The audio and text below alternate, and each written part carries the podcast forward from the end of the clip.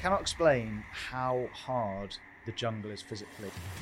If you imagine being at your absolute limit every single day, carrying on most days Bergens that are 120, 140 pounds, it feels like your shoulders are getting ripped off. That's heavy. and that is, and you're patrolling in that heat, in the humidity. The jungle is probably the most taxing environment I've mm. ever soldiered in.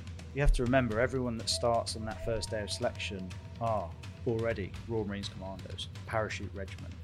Everyone at the beginning physically is capable of passing that course. So it then comes down to mindset and skills. If you are not good at your admin, you will degrade so quickly that you just won't function.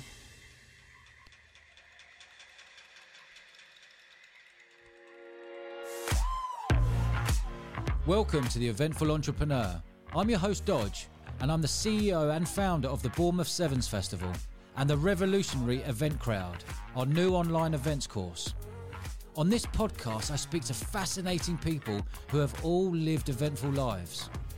So if you want to hear more like this, make sure you subscribe, leave us a glowing review, and you can follow me on Instagram at Dodge Woodall. I reply to every single message. After eight years and three tours as a Special Forces soldier, Simon Jefferies bagged himself a well paid job in the city. He had seemingly made the transition from battlefield to boardroom very successfully. But he felt trapped in this new life cycle and wanted to break out the comfort zone. Simon shares his stories of the grueling Special Forces selection, his life at war, and finding a new purpose in coaching others. This is the eventful life of Mr. Simon Jefferies. Jefferies, welcome to the show, mate. Thanks for having me on. Yeah, very much. Uh, I'm intrigued about this one, your journey and your path that you've been on. So, what I'm going to do, I'm going to roll all the way back. Um, Yep. Where did you grow up, and how did you get into the special forces? I grew up in rural Worcestershire, so small farm. Um, my parents had a small dairy farm. Pretty normal upbringing. Definitely very much centered around the outdoors. So spent basically my childhood out hunting, fishing, camping, um, sport. Played a lot of rugby, and then and I always and I cannot tell you exactly where it came from, but from 11 years old, maybe even younger, I knew that all I wanted to do was join the military. Whether that's watching, it's probably a combination of growing up in the outdoors, loving adventure, and honestly, probably watching too many 80s action films like Mm. Sneaking Down, watching Terminator, Commando, Mm. uh, Rambo. Um, so I knew that was my path. That's all I ever wanted to do. School, college, traveled, lived in New Zealand, lived in Canada, um, just like cleaning rooms, doing outdoor stuff, and then came back and joined the Marines in 2008. So went through basic training in 2008. How old? How old were you? When You joined? 24.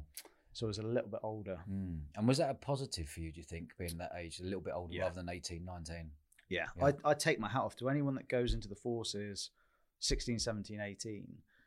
I think because you're immersed straight away, you know, shock of capture into a completely different world. Whereas having a bit of experience, life experience, having done other things, I would say definitely stood me in good stead going in a little bit older.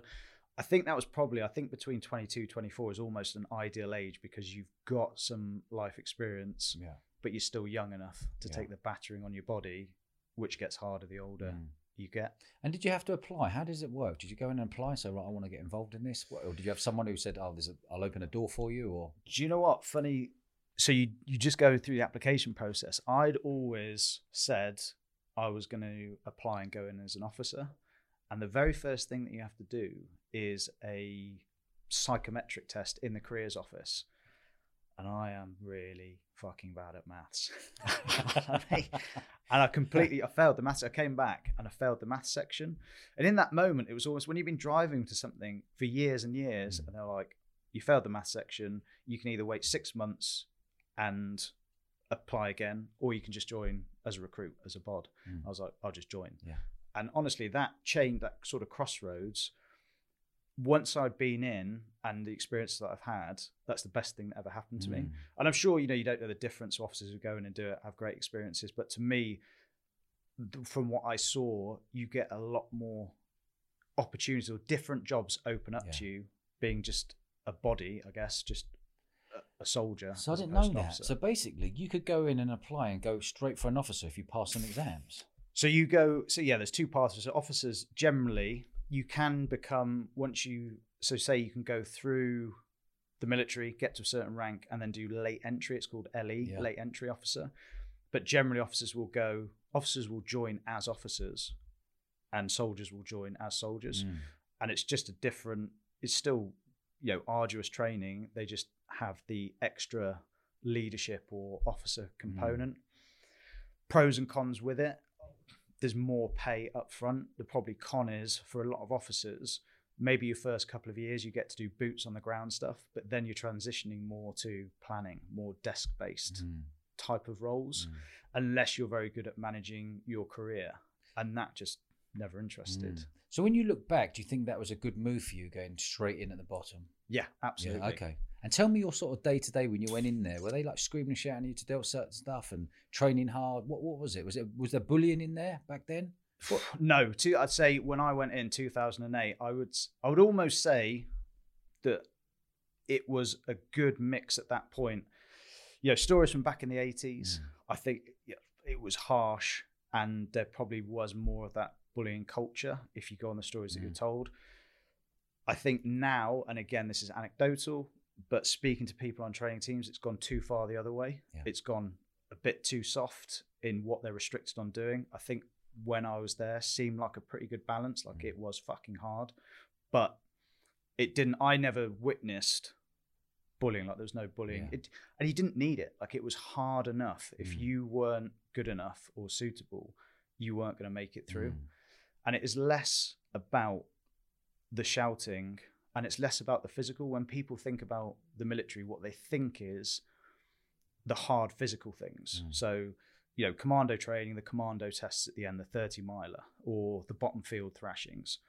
Yes, they are hard, but what breaks most people is if you imagine for eight months when you go into Lympstone Royal Marine Recruit Training for eight months, every single day, you're just waiting to get thrashed for something like you, you're just at their kind of mercy the whole Mm. time. And things like end of the day, you're already knackered from whatever you've been doing. Someone's messed up. They get the entire troop, so 30 guys, to empty everything in their lockers over the balcony. So you've got 30 guys, multiple, all of their kit, and then they just cover it in mud and water, mix it all up. And it's like, right, see you in the morning, 5 a.m. for a full inspection. And then you spend all night, what you're basically a laundromat. You're Yeah. washing, ironing, folding. That's what breaks people. Mm. It's 3 a.m. polishing boot pipes in the toilets to make them shiny. Like that's the shit that breaks people. It's not the physical stuff. It's getting people tired, doing boring tasks, get them wet and cold. That is what breaks people. Did you know before you went in there that you were mentally tough, or did you have to find out? I think so. Mental toughness is basically your ability to cope with discomfort. And so people talk about mental toughness and we associate it with certain things. Mm. So again, you talk about the military, people assume that if you've been in the military, you're mentally tough, which is true in that narrow spectrum. So example is, and you could apply this to business, sports, whatever it is. You are very good in on operations, on jobs within that role. But then the rest of the life is falling apart, crap relationships, things are going wrong. They haven't got that mental toughness across all aspects. So mental toughness could be having difficult conversations with your wife or partner to Mm. get through a tough patch instead of shying away from Yeah. it. So it comes in all of that. Yeah. And I think true mental toughness is is less about the reason I got through that course, the reason I got through special forces is because it meant so much to me. I had a deep desire to get through it and it aligned with who I was as a person. Like I saw myself as a soldier. And so when you have that, like you'd have seen it in the bit, you know, you're very successful as a business person. You will have been through some fucking Yeah. hard times to do that. Right, and the yeah. only reason you can get through that and say that you're mentally tough in that aspect is because you believed in it. You Yeah. believed in yourself and you believed in what you're doing. And that's the only way you get through it. Mm. So it's you, that mental toughness comes when you are following something that you really believe in and you're passionate about Yeah. because then you can withstand that hardship. Mm. So I think that's I think to a degree in physical sense because I'd already you know playing rugby things like that Mm. set you up well for cult you can cultivate all of these skills but to an to an extent so much of it comes from that internal like what are you willing to do to get to where you want to Yeah. be in whatever Yeah. it is Yeah. Just rolling back there, you said you were training. You went into the Royal Marines. Mm. You were training for eight months. That eight months was to get into what? just the Royal Marines Just so, that- okay. so Royal Marines Commando same as parachute regiment that's the longest basic training in the world So you were you you went in as a Royal Marine. yeah And you wanted to become a Royal Marine Commando. No, you so you go it. So Royal Marines Commando is it's the same thing. Like Royal Marines, Yep. Royal Marines. Basically, it's split into two phases. The basic training is 15 weeks.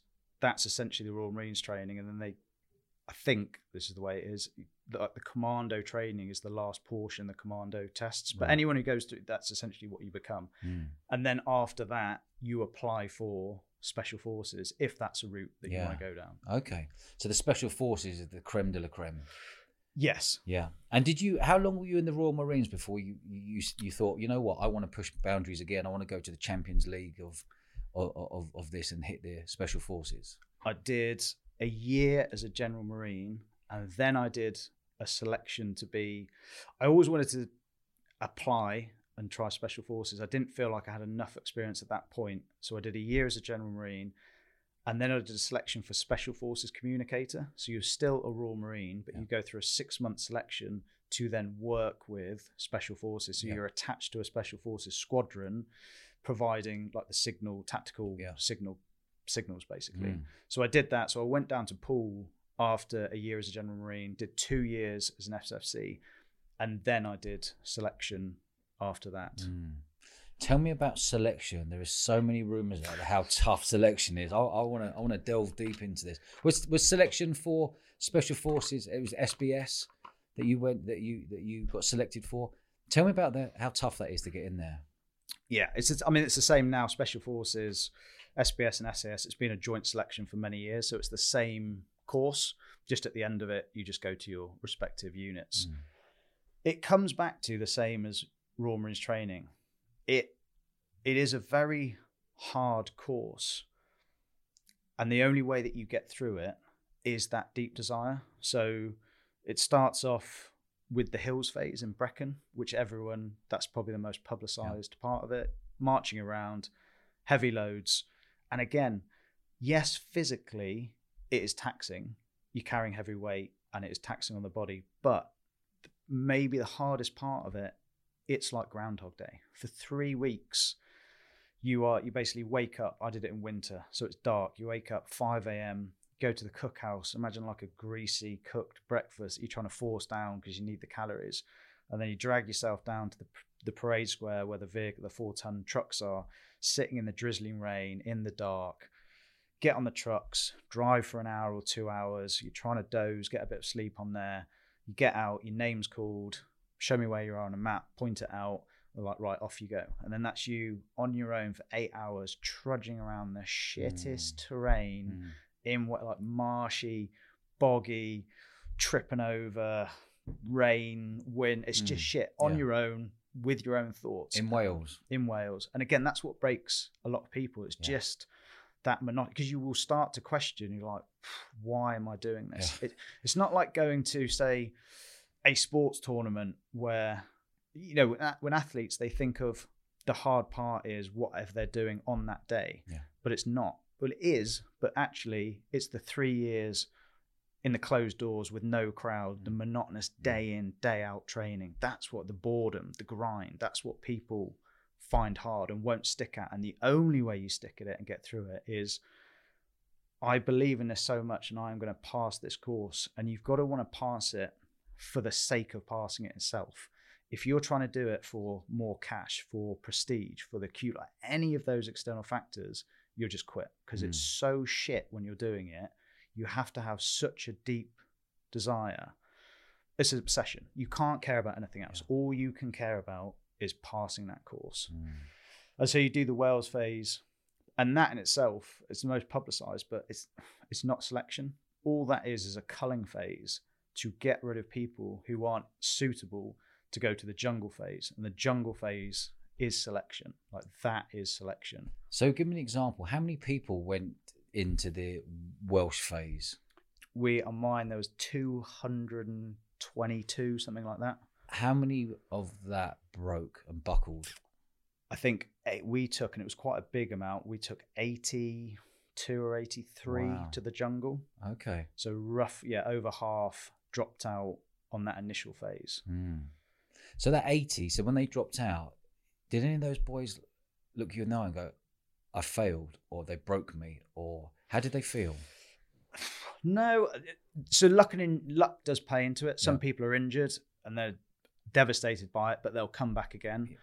Some people, I think, it's just a bit of an awakener. Maybe they didn't realize exactly what it was going to be, and or, or it's it's a realization Um, for for some people. And I've had this conversations with people. They go on, and they realize, actually, I, it's not that. I don't want it enough. Like Yeah. it's not. They they think they do, and then they go on it, and they realize, no, But you actually nailed it a minute ago because if you're going there for an extra pound note to earn more money, or you're doing it for prestige to say, I've, I've got through, they are the wrong factors.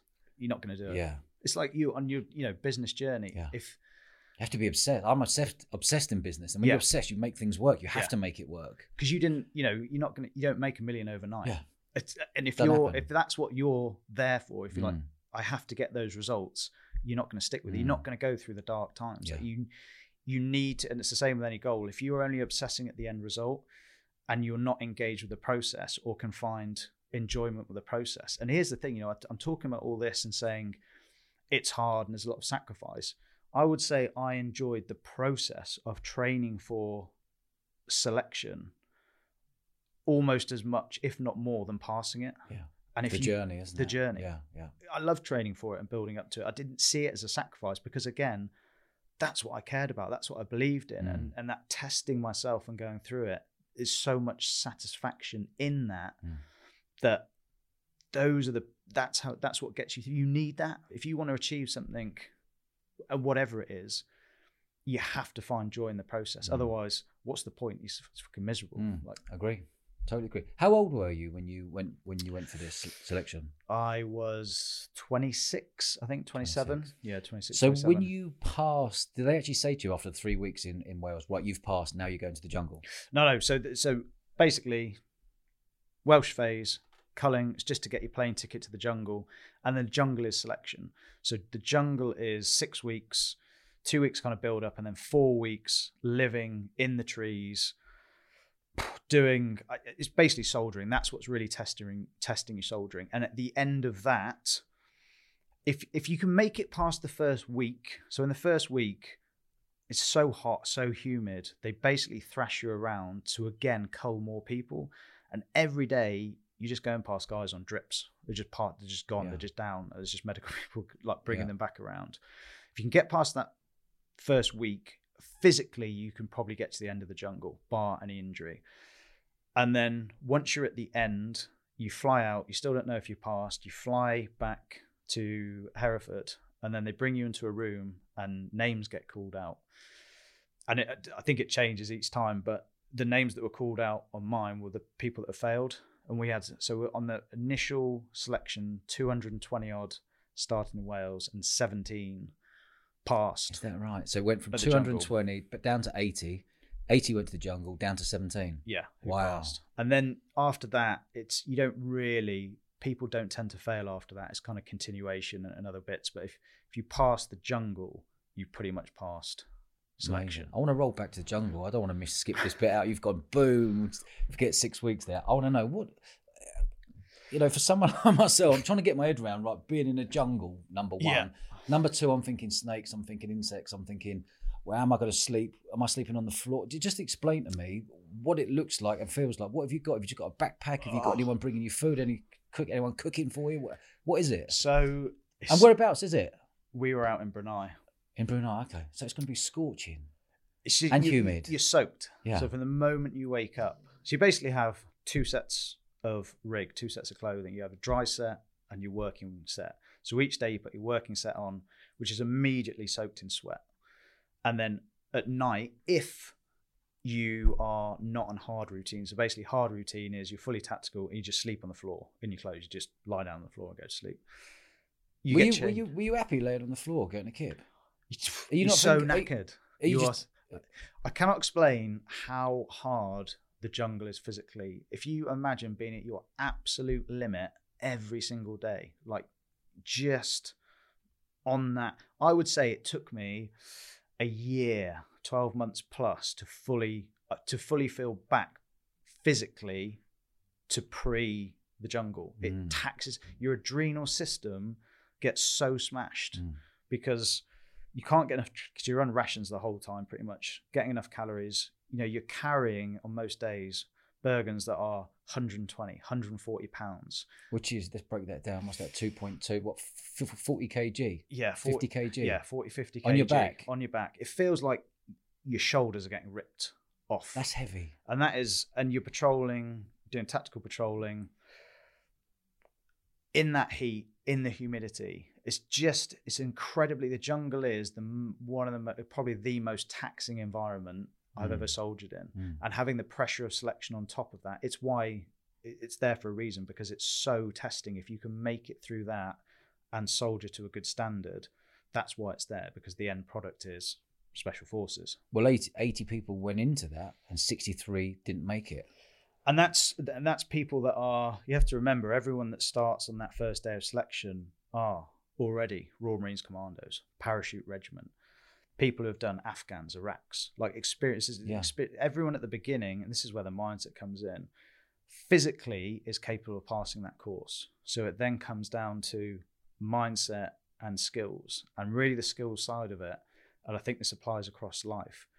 It's the basics. Like you know, we say special forces. It's it's nothing really special about it. It's actually the opposite. It's doing the basics very well Mm. and the jungle is very good for doing that if you are not good at your admin like, like simple things like keeping yourself clean in those conditions and looking after yourself you will degrade so quickly that you just won't function so getting the basics right the very basics of soldering, of patrolling of doing contact drills that's what it's there to test because that's once you have that solid foundation that's what you build everything else from Mm. How many days were you in the jungle for? So it's four you're in there basically for four weeks solid so imagine what you look like after four weeks in the same clothes no washing cam cream Give me an example of the food. You said rations a minute ago. What sort of rations did you have? mate delicious Yeah. tell me what's it. Tell me what was in your rations. are yeah. rations are basically get your breakfast, your main meal, and then a load of snacks. And it's just I, I don't know, there's maybe four thousand calories. It's just calories. Like You They- say you say rations though. You there with a tin pot cooking it up in the morning? It- What's it coming in a packet? Or cold, yeah. So it's in a packet. So it's either boil boil in a pot of water. You can eat it cold. So a lot of the time you are just eating it cold. Um, but yeah, stick it in water, boil in the bag, eat it out the bag. It's all packaged. It tastes. They're a lot better than they were. Now they're actually all right. Yeah. but it's just calories. You just need to get as many calories on board as Mm. you can. And what were you actually doing in there? Though you're waking up. Give me an example of a day.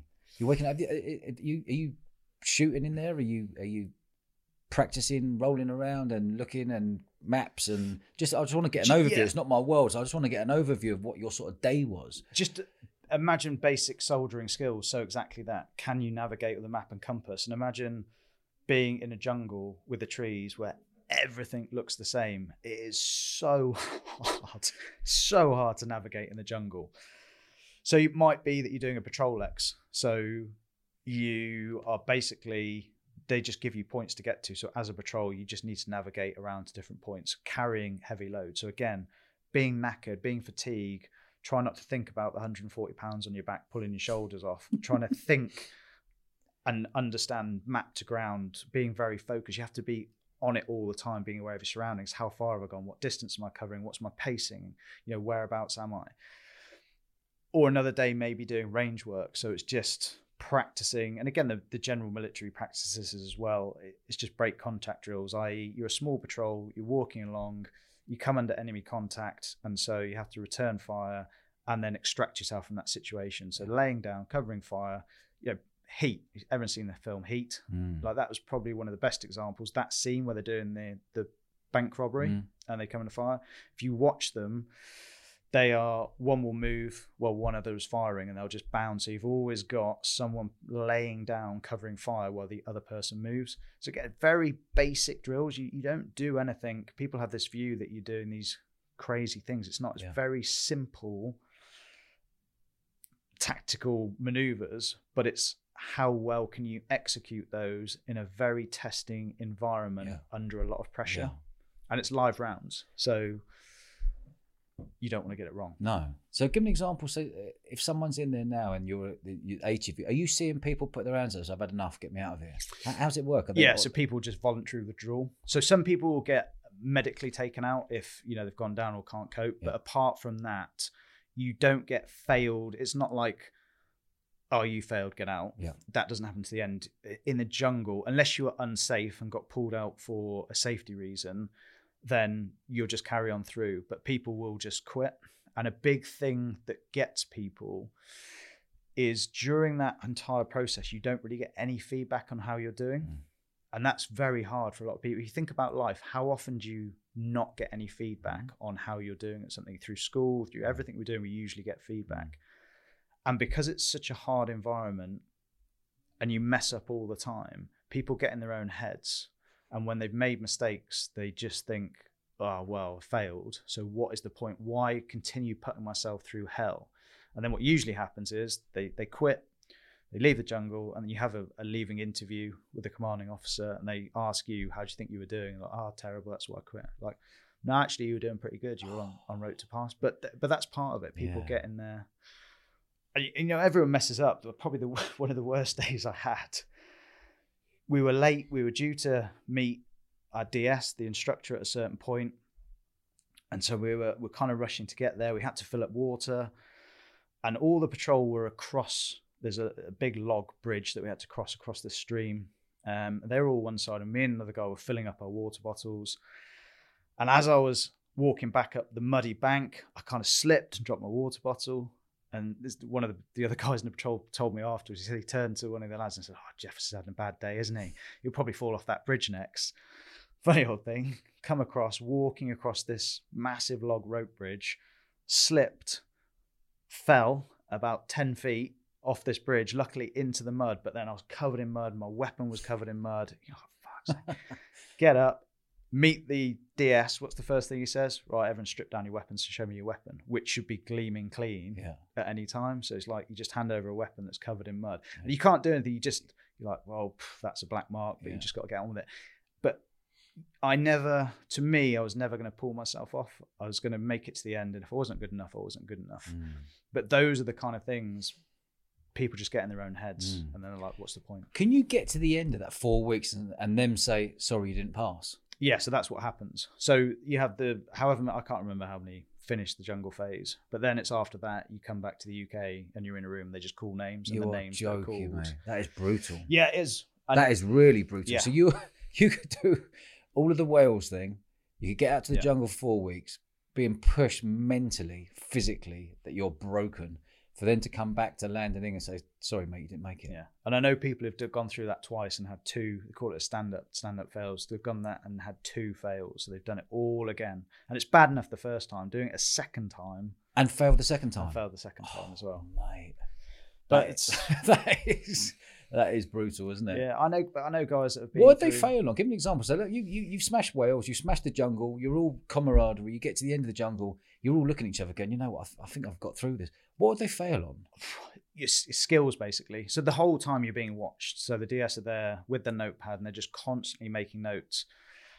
So it could be anything, you know, tactical patrolling skills. A lot of it is on the ranges. So how you are in those break contact drills. So essentially the kind of firefight training. A lot of that is make or break. So if you don't do very well on those, that's usually a big black mark. And so often it's just the the usual reason is you know you clear you haven't got enough experience or you're falling short on these skills go away practice them and then come back on Wow. and have another go so it's usually a skill Mm. sometimes it is a face doesn't fit they have tried as much as possible to remove that out as in to remove that bias so half or towards the end you switch D- your DS, your instructors that Mm. are assigned to you, so a different person's looking. Mm. Because you do, it does happen. You know, So you roll back there. You said if, if a face doesn't fit, Yeah. that's the same as in if you're playing rugby at a high level, and your coach actually doesn't like you, Yeah. and doesn't pick you, sit on the bench all- every week. You go to another team, Mm. he plays you first, then you end up playing for England or, or, or top Yeah. level. Is that the same here? Okay. I think it's the same. They try and remove it by putting those parameters in place, but it's human nature. We naturally, Warm. to some people, Yeah, and not to others. And you see it. You know, James was in was in Royal Marine as well. You see it in basic training. If the training team, you know, for Royal Marines or whatever, if the training team likes you, and generally, if you're fit lad, Mm. you know, if you do, you, you get more passes Yeah. on stuff. You know, that when they're doing kit inspections, you may, you know, a little misdemeanor, they find something or like. But if they don't like you, they will find something on you Yeah. every time, And and, they in. would thrash you until you leave, Yeah. basically. And it's it shouldn't. Sometimes it's a tough one. Sometimes it's warranted with people that probably shouldn't be there, but when it's not warranted, it's tough. Yeah, that's really hard because someone's getting hammered basically just because that person. And like I said, hopefully that is mitigated by the DS changing because then they get that fresh Yeah. person seeing them and like, well, actually, I think they're a good bloke. Yeah. But it does still, it does still happen. So you finish the four weeks, you fly straight back to London. How long is it until you get the nod to say yes, you passed? So you, yeah, you fly back to the UK, Yeah. and then you've got another three, roughly three months. Um, Without but, knowing? but you know, well, you've pa- once you pass the jungle, you pretty much you'd have to do you'd have to mess up pretty badly to then fail after that. So you pretty much know at that point, and then you've got three months of your parachute training and various other bits, Mm. and then you're kind of done and off to your unit. So you pretty much know at that Okay. point. And you say off to unit. When's the day when they say, uh, how does it work? Is it like you are now in the special forces? You are now in the SBS. You're now in the SAS. Did you know your route before Yeah. you wanted? Okay. so you choose before um you when i did it i don't know if it's changed now that you put in so you go i'm you know you're going on you choose your unit beforehand Yeah. go through a selection and then you pass and then so guys going to Poole going to Poole and then Yeah. guys going to SAS go to hereford and then you just in your job basically in your Okay. role. And do you get what sort of what sort of money was it compared in the Royal Marine to then being selected and say, right, I'm now in the SBS? you get spec pay so you just get um well it's funny they call it retention pay Mm.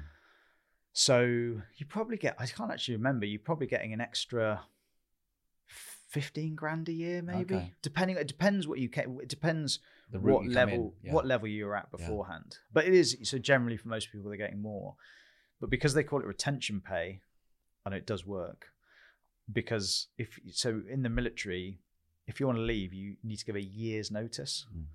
which is You've bonkers got to give Yeah. a year's notice if Yeah. you've had enough. yeah so unless you've got you know special circumstances you give a year to leave so you've got 12 months And if you hand your notice in, they're not going to like you for the next twelve months. Mm. Or they, or they, are they?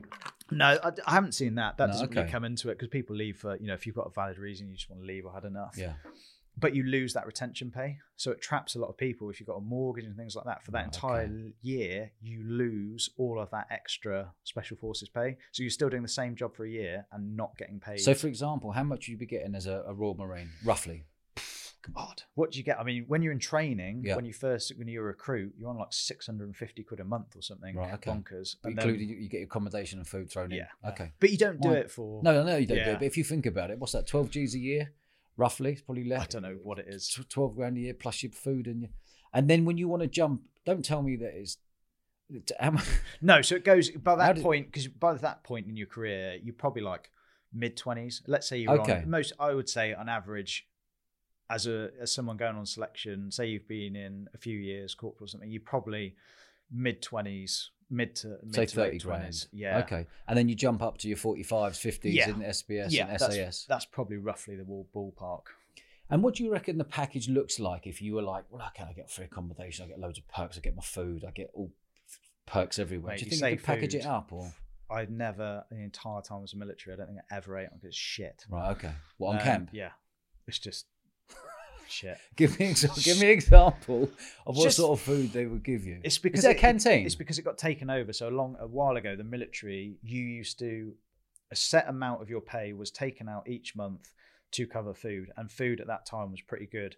When I joined in 2008, it was just changing. Sodexo won the contract, Yeah. so it got changed to like privatized, and so it was then just you go and pay when you go to the cookhouse or galley or whatever it is, and it was just because the food was crap, not as many people went, and so less was going into it, so it was just a perpetual, like self-perpetuating. Yeah. So Yeah. it was just yeah, it's just crap Shame, food. isn't it?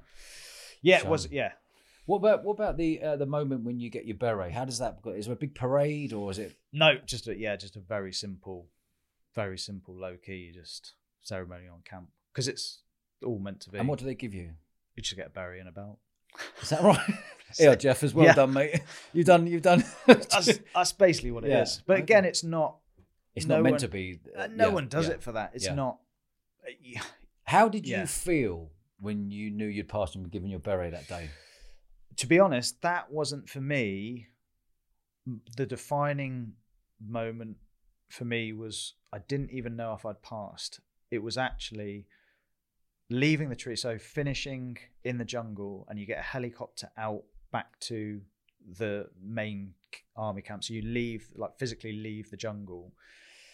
And on that flight out, I just remember sat in the helicopter, looking out over the tree camp uh, canopy, and just feeling like you know I'd I'd done everything, I'd given everything, Mm. I'd done all that I could, and so whether or not I passed, I knew I couldn't have done any Yeah, more. So if. I wasn't good enough, I wasn't good enough, and that for me was the most satisfying. That was a more satisfying moment than actually getting the berry. I was like, well, I did it. I got through the trees and I gave it my all. So whatever happens. Mm. So it was, you know, it was nice getting that berry, but actually, that was far more fulfilling because it was a, it was an internal marker that I checked for myself as opposed to an external one. Yeah. Getting handed the berry, Yeah, that's a nice way to put it. And it's also, and I think that in life again, if you if you can, if you can live up to your own, set yourself standards and values, and live up to that, it would be mu- it's much easier to find happiness and Yeah. fulfillment in life than if you're always waiting for someone else to agree. validate what you've done. Yeah, mate, totally agree. So then, when you come back, then you were based down in Poole. What was what was that world like for you down here? And have you been on any tours? Yeah, so I did I did three tours of Afghan. Um, What Like- years? I did two. It was 2010, 11, and then 2014 and 15.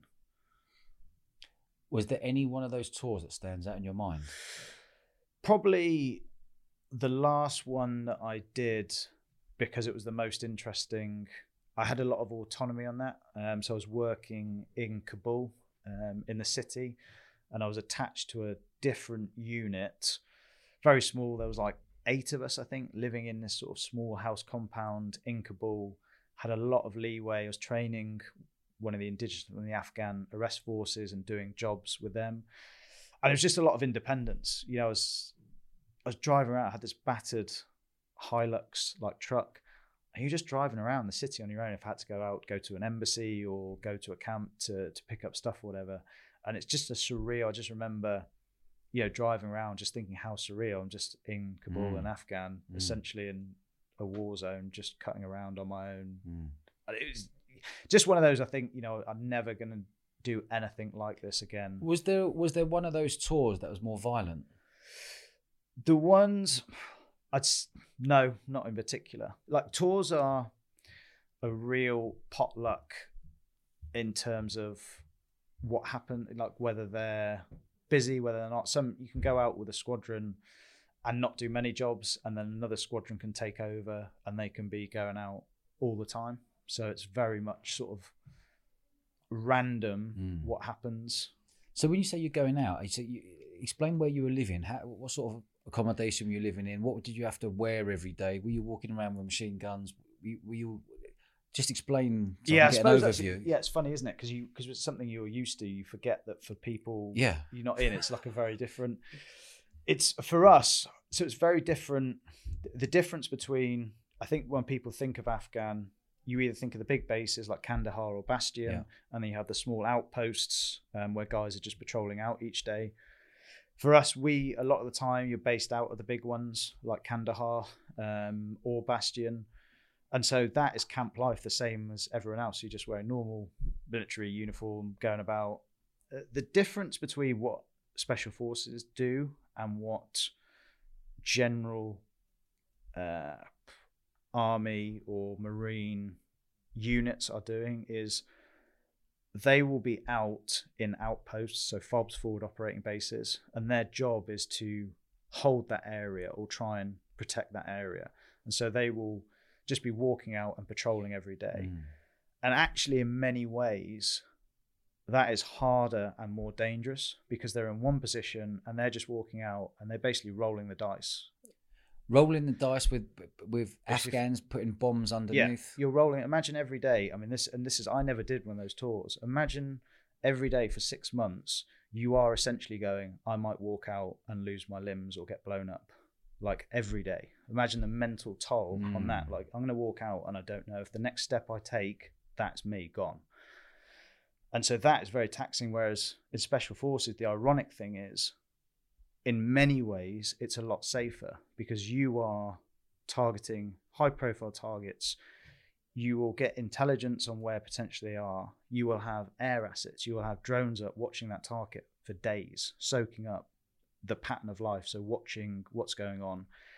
And then you will fly in in the middle of the night, night vision goggles, land on that, you know, zero dark 30, land on that compound and arrest that target, you know, neutralize, arrest that target. And so you have all of the advantages. The, the deck is stacked in your favor. Mm. Whereas for those lads out doing those, um, you know, general Yeah. in, in the fobs, so you know, take my hat off. And, and remember, a lot of those lads, 17, 18 Yeah. years old, doing Yeah. that. It's you know, we put I think special forces on a pedestal. Actually, a lot of those guys did a lot more gnarly Yeah. stuff than in many ways a lot of people have done Mm. in special forces. So you'll get you'll get intelligence. Who are you going to arrest? yeah, I mean, this is where politics comes into it. Just whoever they consider to be high profile targets. So I couldn't even tell you Mm. because, and this is like, Did no you one- care? No, No. Okay. I don't think anyone, like looking back, could I now with when I joined the military, you don't you don't think about politics. I wanted to join the military because, you know, it appealed to me, the adventure, the job, whatever, all those aspects. And then you go in and you go and you're sent where you're sent and you go into those jobs. Let's be, you know, no, does anyone think we're in Afghan Mm. or Iraq for really? That's not a noble. Mm. The only people I've met, forces that I've met that really kind of buy into that are some of the American guys who really buy into that. Yeah, we're going out there and taking democracy. It's politics, Yeah. it's business, Yeah. it's cash that drives all these things. Mm. Like morally, could I go now and do some of those jobs? I mean, yeah, we were taking so a lot of the dudes that we were going after are were doing bad things, Yeah. and so on a micro level, does that then help some people in that? Yeah, hopefully it does. If we look at it on, I mean, it, let's. No one thinks it was a success. Afghan was a massive failure. Um, Why was it a massive failure? I think when I say that, if you're taking it on the facts of we were there for what a ten, however many years, and then within the space of what six months after leaving, it was back to exactly what it. You know, Taliban took back control within Yeah. a matter of months Yeah. after years and years of spending billions. Yeah. So I mean, how can you not say that that isn't a failure? When you're going in, how many of you are going in on a night shift with the head guards and what have you, and trying to arrest someone or take someone out? it varies depends on the jobs um towards the end when it was more afghan led there was maybe 10 15 back previous to that maybe in 30 on big jobs it could be even more but say take it on average 20 to 30 So were 20, 30 of you going in to do a job. yeah. How do you know if someone's the Taliban or just a normal Afghan farm worker or what have you? you take it on so you take interpreters with you. And you do uh, like biometric testing was coming in so fingerprint scans and stuff if they're already in the system or if they're trying to shoot at you Mm. There's, a, there's It's a good another one. So, what's the? Is there a rule or, a, or some sort of rule or law that yeah you take? You got to take someone out before they take you out. Because if someone was pulling a shooter on me, I would want to take them out straight away. Is there something that you can't Yeah. do that, or do you have to then, if you did do that, you've then got to go and report it back, and there's a big report to do, and it could be headache. it's rules of engagement. So it's yeah, you've got rules of engagement where it's it needs to be. It's almost, I guess, similar to the threat to life in the UK, as in if you believe that your life is in danger and you have valid reason, you need to be able to justify Yeah. essentially what the actions um, that you took or are taking. Hmm. Do you remember taking any people out? I knew that question was. It's always an interesting. Why do you think people are interested in that? Like, as a, I guess a civilized society, why people find that as an interesting part of it Mm. is what I always find. Because I was trying to think back. You know, James and I were chatting about this before I joined the military. I think it was something I ever thought about, and I, it wasn't. I don't know anyone personally, and even when I was in, it's not something that's massive. You know, guys don't go around talking about how many people they've killed or No, they keep it. They keep it quiet. But I find it quite intriguing on the mindset of it's either you four are about to kill me, or I take you out before. I think it comes more down to you everything that you do is for the people around you. Like it and again it comes back to the question of politics. I don't know anyone in the military that I served with that was doing that job because of they believe in some kind of belief of a greater good. Mm. They were doing that job because it was a job they wanted to do. And through that, the bond that you form with the people around you, I guess just a more intense or extreme version of, say, a sports team that Mm. play for each other and you put yourselves on the line for each other. That's what you're doing. Like everything is about the person next to you. Like when I think back, you know, the most, I guess, intense moments are, you know, you, you're flying in on that helicopter to do a job and you start to get a countdown. So when you're 10 minutes out, you're starting to sort of change your mindset and ramp up. You know, you may have been on the helicopter for an hour or so, kind of dozing away because it's, you know, two in the morning.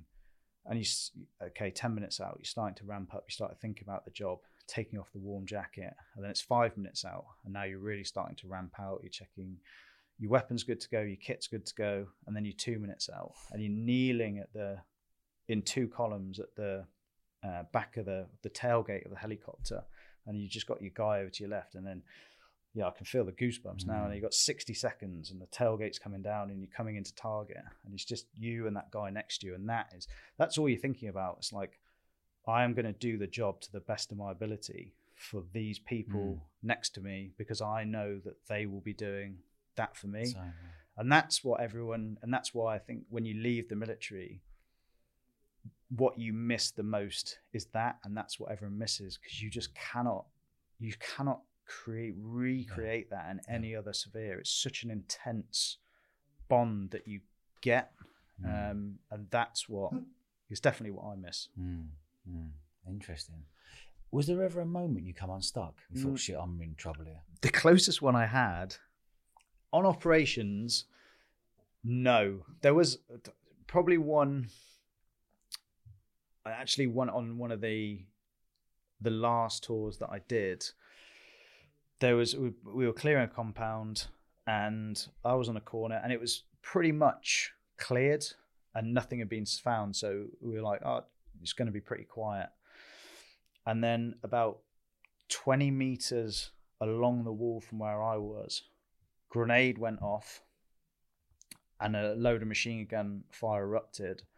One of our guys got, and one of the Afghans we were with got frag from the grenade. What's frag? So like the bit, um, The fragments the coming fragments, off. Okay, yeah, yeah. off the grenade, yeah, took some frag, and it kicked off a, a whole load of dust. And you're night vision goggles, you couldn't see anything, and I knew. So the guy that got hit had, was off somewhere beyond that, and whoever the, the insurgents that were firing was somewhere in that and firing through this dust cloud that you can't see. And I basically then knew I had to cross across that to get to the other side where because it had come across the radio that one of our other guys had gone to the guy that got fragged needed help to pull him out and so you know you have to go across this open space essentially where Sitting that duck. is coming Yeah. through but you don't even. I think that's the point of that bond. It, it, it doesn't even come. The, the question of whether to do it or not isn't. It doesn't even come up. It's more of a case of a quick. Well, this is happening then, and you you just kind of do it. But actually, one of the the only time or one of the closest times where I thought I was really gonna sort of something really bad was going to happen or I was going to catch it up, either end up severely injured or, or worse, was actually climbing, like on a climbing course in Special Forces down in Devon, of all places.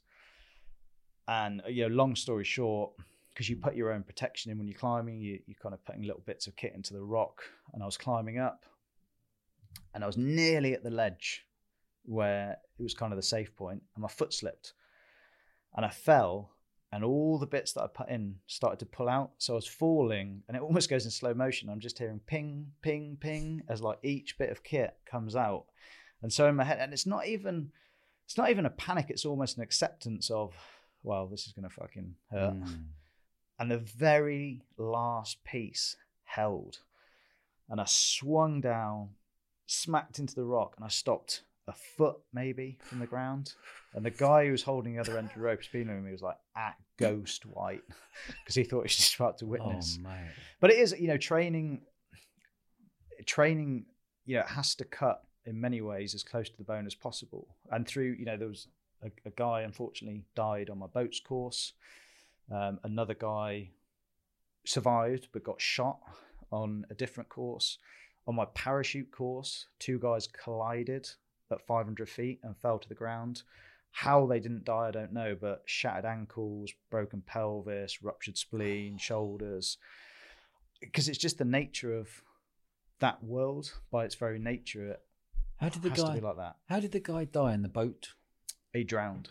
So drown. We were doing drills. Um, Where were you? That was down in Devon again as well. Okay. Yeah. What sort of drills were you doing?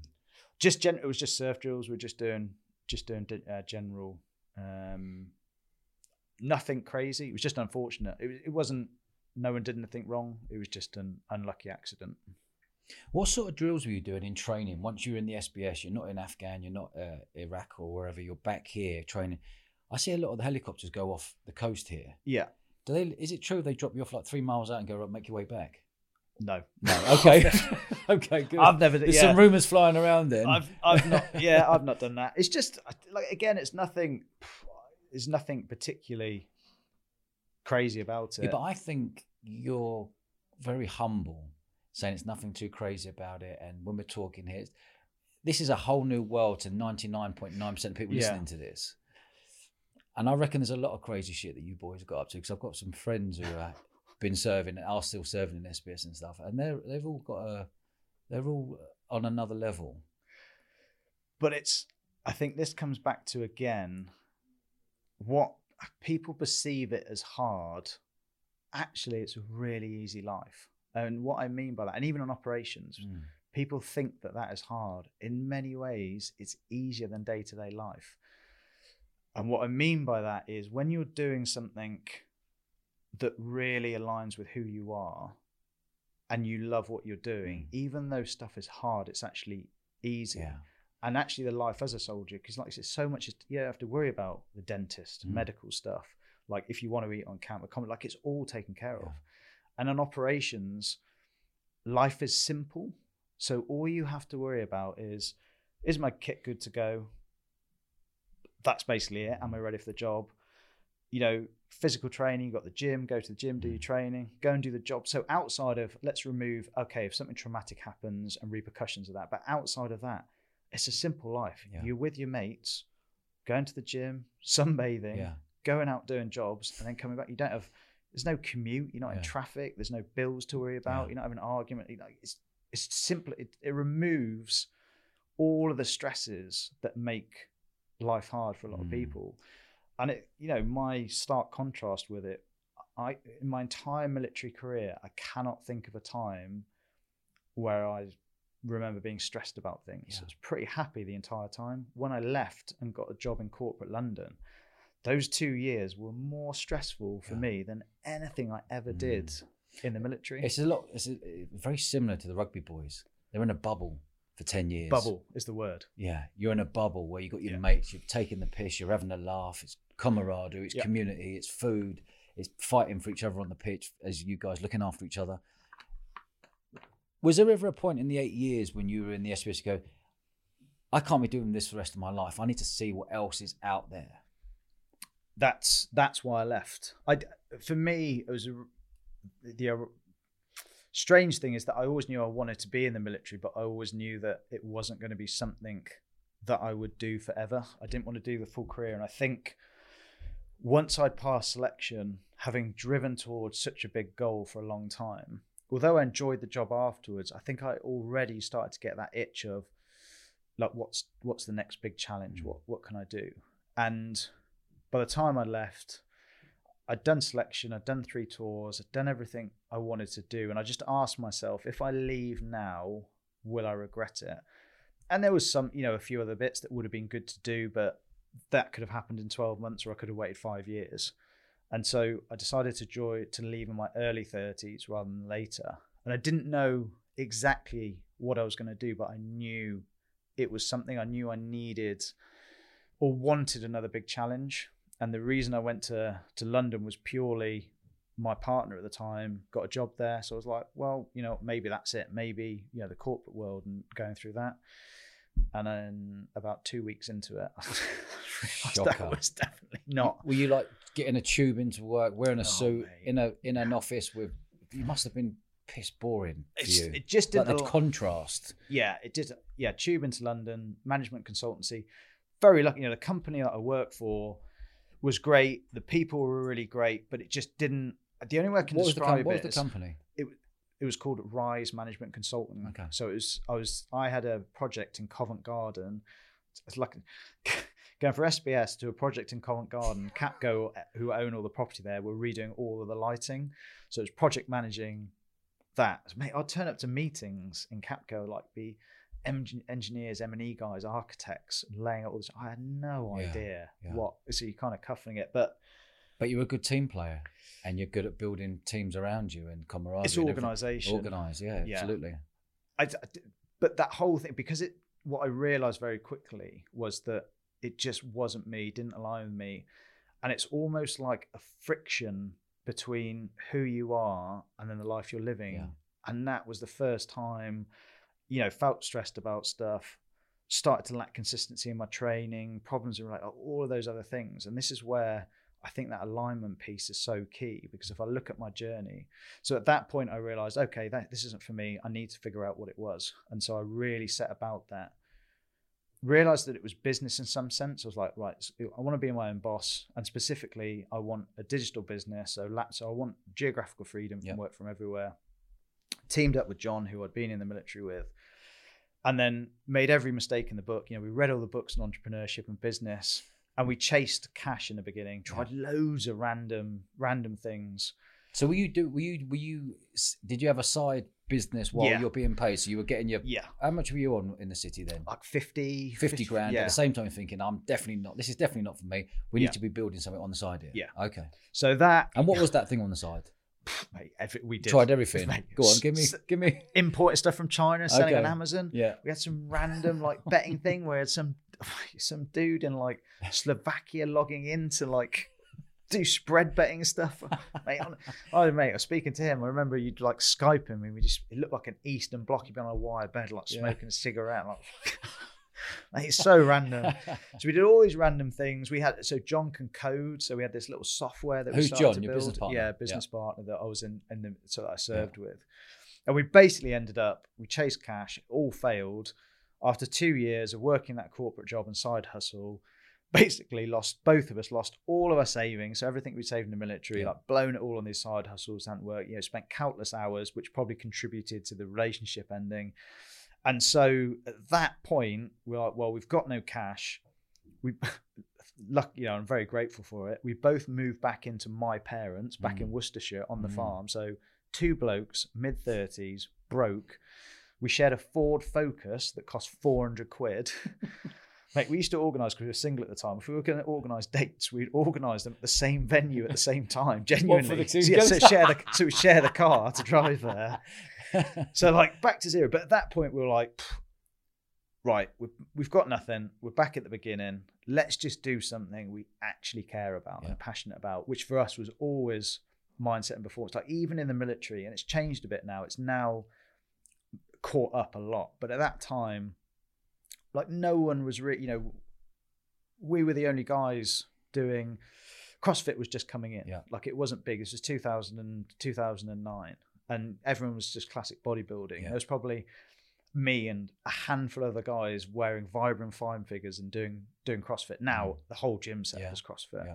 And so we were always looking for that kind of edge. And even, you know, before Dave Brailsford and Team Sky and 1%, Yeah. we'd read about, um, it was Clive Woodward who first, I don't know if you've seen the Building Jerusalem documentary. Mm, yeah. So Clive Woodward, and he'd heard about it from a sailor. Like he was the first guy to really implement that in Yeah. a sports team. And he Cup. did it with that 2003. He implemented the the marginal gains one Yeah. rule, and so we from that point when I heard about that, you know, we really took that on board and Brilliant. applied it to everything we're doing.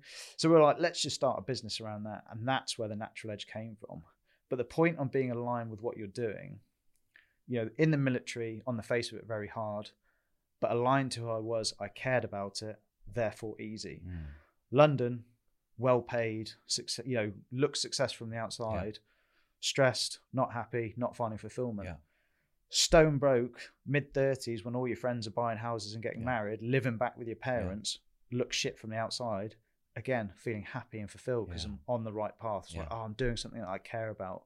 So it's this point that reg- it does play into it, but generally, regardless of external circumstances, how happy and fulfilled you are has a lot more to do with how much are you living in line with what you value, with Mm. who you really see yourself Mm. as. Because that, if you get that right, everything else becomes easier. If you get that wrong, everything else is harder. Yeah. So just going back there, the natural edge. Tell me about the natural edge in your business. Yeah. So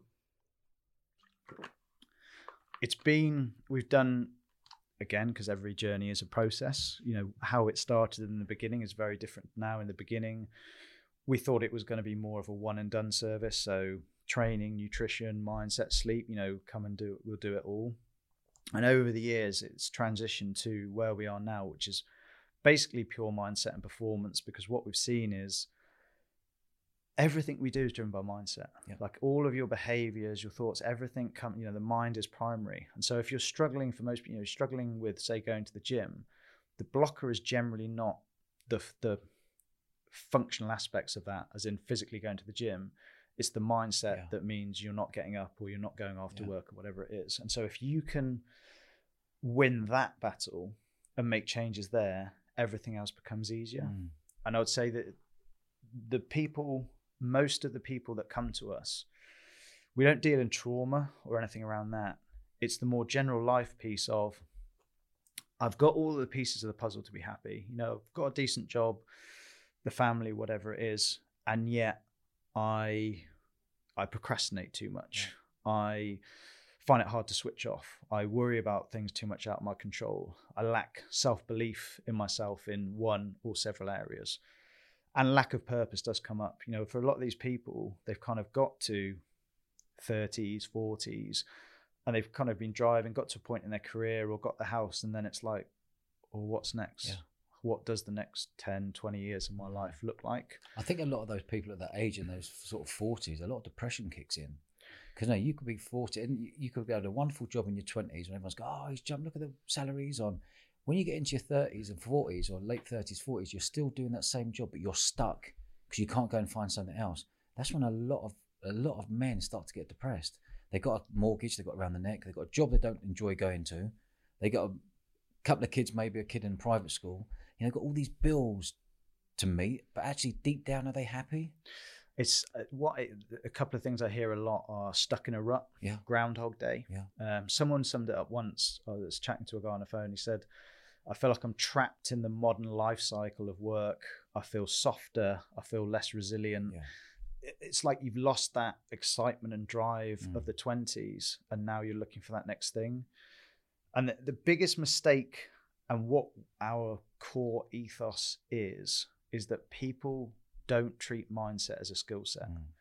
what I see most of the time is you know, everyone understands that to change the physical body, you have to take action and be consistent. Like you can't just listen to a podcast or read a book on diet Mm. and expect to lose weight. Mm. And yet with mindset, that's what everyone does. People will read a book or listen to a podcast Mm. and then wonder why a few decades worth of neural pathways, patterns, and behaviors aren't changing. Like it's bonkers when you Mm. think about it. Yeah.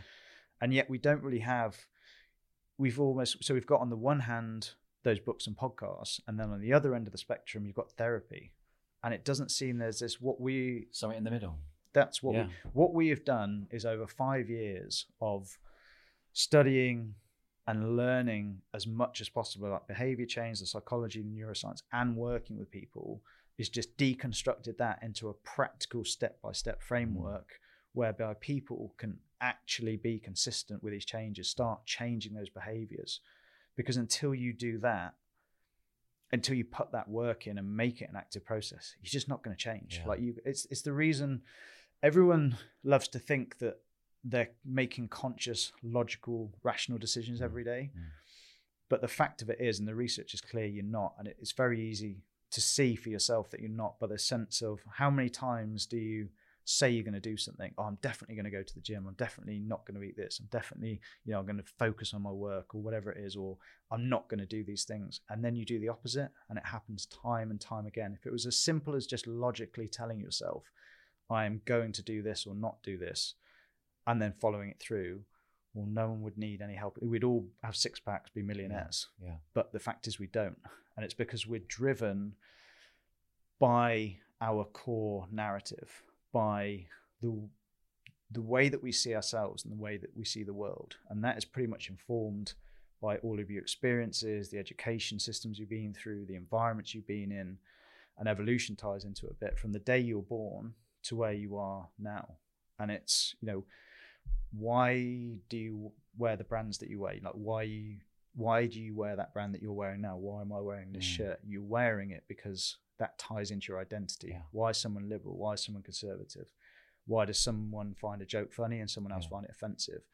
You're always going to act out of that internal narrative, but most of the time it's sitting at that subconscious level. Yeah. Unless you understand really like the, the the the true reasons why you are or aren't thinking or acting or behaving in a certain way, you're going to find it very hard to change. The analogy I usually use is people try and force action at the point of action itself, i.e., I am going to force myself to go to the gym. I am going to force myself to focus. And what you're trying to do there is almost control or stop an avalanche when you need to be looking at the snowball. Yeah. You need to understand, well, why am I thinking about this? Like, why am I trying to force things? Because force relies on motivation and willpower, which are useful tools, but they're pretty much misunderstood and used in the wrong ways. It it comes back to that identity piece. You really need to understand yourself and why you Yeah. do or don't act in a certain way, and then change it. Powerful stuff, Jeffers. Going is, deep, mate. it? No, it's good, mate. It's really Yeah. good. You, you're talking complete sense. Do you, do you know what I Yeah. mean? It's fantastic to hear. I like how you've transitioned from the SBS Special Forces. You've gone and done two years in, in the city, realised that it's definitely not for me. You've then got to set up your business now. Who's your ideal customer? our ideal customer are people i'd say 35 35 to 45 maybe you know early 50s got to a point in life again where they have the piece of the puzzle Male, female? it's generally males we have and i think that is just perhaps that's the background or Yeah. the fact that we're you know guys appeal more to guys. I, I don't know but that's generally who um who we attract. So more guys. Got the pieces of the puzzle. So generally got a good job. Been successful. You know business owners managers some kind of um you know good level or higher level position. Usually got the family or are married. And yet it is all those things I listed are just something that feels out of place. Mm. don't feel fully fulfilled and satisfied. I'm lacking self belief somewhere. I do procrastinate too much. I worry too much. And I, I tell you what's really been interesting over the past few years of doing this is how many people feel like this that you would not think from the outside. The most common thing is if you, they say, if you wrote my life down on paper and gave it to someone, they'd be like, "This guy, this person's smashing it." Yeah. You know what? They're killing it in life, and yet internally they're not feeling like it. But because no one talks about this, Mm. everyone kind of just deals with this in silence, Mm. deals with it on their own. And I hear the same things over and over again on the calls. It's the same stuff, and Mm. it's and I think it's quite eye opening when people come in to our coaching because we have a couple of group calls a week and other people on the call. It's always really interesting for them to suddenly see other people Yeah. opening up and talking about stuff, and they're like, oh, "It's not why, just me." Why do you think that is then? There's a massive smokescreen out there that, oh, you got the nice house, you got a nice car, you got a wife, Yeah. everything's lovely. But deep down, there's a lot of men out there who are still little boys because they haven't dealt with the trauma maybe from a 7, 8, 9, 10, 11, 12 year old for them to be able to move forward in life or they're actually stuck in life at the moment. Yeah, I don't.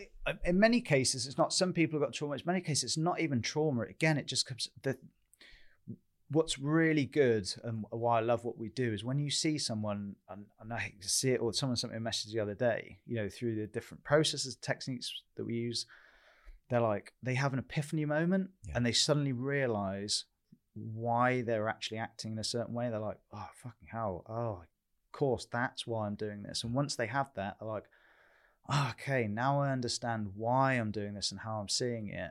I can change it.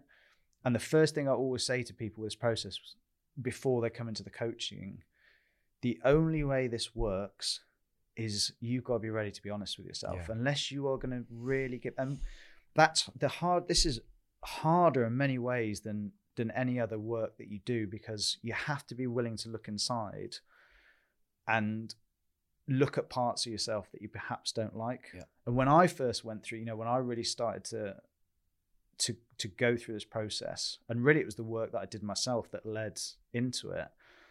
You know, I realized that I was great in a work sphere. I had a Mm. very growth mindset, you know, willing to fail and push myself. Mm. But actually, in a relationships, I had a very fixed mindset. It was Mm. kind of like, well, this is me, and you know, take it or leave it Yeah. because I can't change. As opposed to, oh, actually, if I start to have difficult, you know, if I actually have those difficult conversations that I don't want to, Mm. and I put effort into working through it, as uncomfortable as that feels, well, funnily enough, I suddenly start to get better relationships.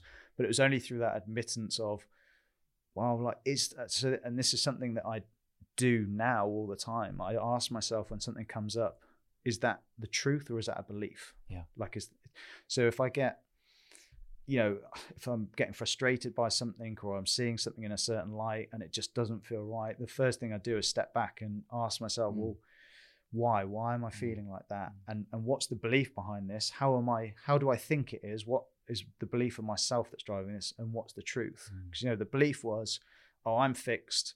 This is me. Take it or leave it. I Mm. can't change. But the truth was, well, yes, you can change. But in order to change, to you've got to be willing Yeah, you want to. Yeah.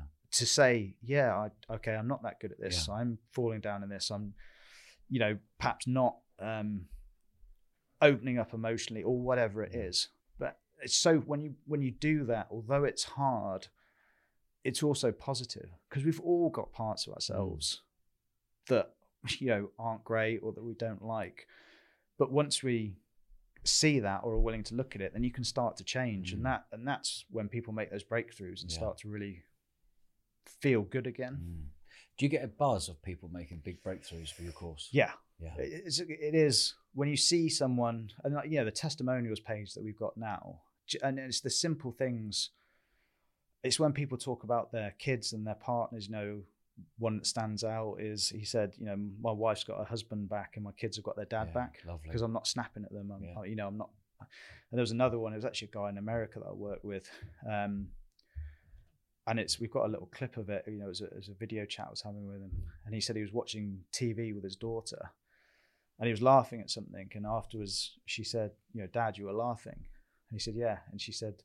But you were really laughing. She said, That's the first time I've seen you happy in a long time. She said, You know, when you were laughing before, it just seemed like you were kind of forcing it. Yeah. But now, you know, I can see you're really happy Brilliant. and that's yeah so powerful i think and again we don't do anything I don't think we do anything special we just we've taken that mindset we've put it into a practical steps that people can follow Mm. and when they engage with it and they are willing to do the work then it really opens Mm. you know opens it up for them Mm. which is amazing Absolutely. This is fantastic. Really, really powerful stuff. Where can people find you? Where can they find your business? Where can they find you? If there's someone out there listening now going, you know what, I love what I'm hearing here. I want to get involved. I want to get in contact with Jeffers. I want to find out how much it costs, what the course is, what have I got to do to move forward. The easiest ways are so on social media, it's the Natural Edge, um, Instagram, LinkedIn. Just started TikTok. Um, So all of those All- of, it's all natu- are the natural, Natural edge. Edge, always the Natural Edge, and then same with the website, thenaturaledge.com. and if someone wants to reach out to you personally, Just drop a D, you know, just drop me a D- message. I always get back to people. So whatever of those platforms or an email, whichever's easiest, just drop me a message. can anyone get you on LinkedIn? yeah. Simon Jefferies on LinkedIn. So it's Simon Jefferies on LinkedIn. Yeah. Yeah. So it's under my name on LinkedIn. have Jeffers on there, would you? Yeah. Jeff Jeffers and Dodge LinkedIn. Yeah, That's- Professionalism. Professional, yeah. Mate, I've really thoroughly enjoyed this, and I really do appreciate you coming in, and I, I love your honesty. I appreciate it. Well, thank you for having me on. It's Yeah, been a mate. good, good chat. Yeah, mate, I've loved it. Good man. Thank you very nice much. Nice one, Jeffers. Good man.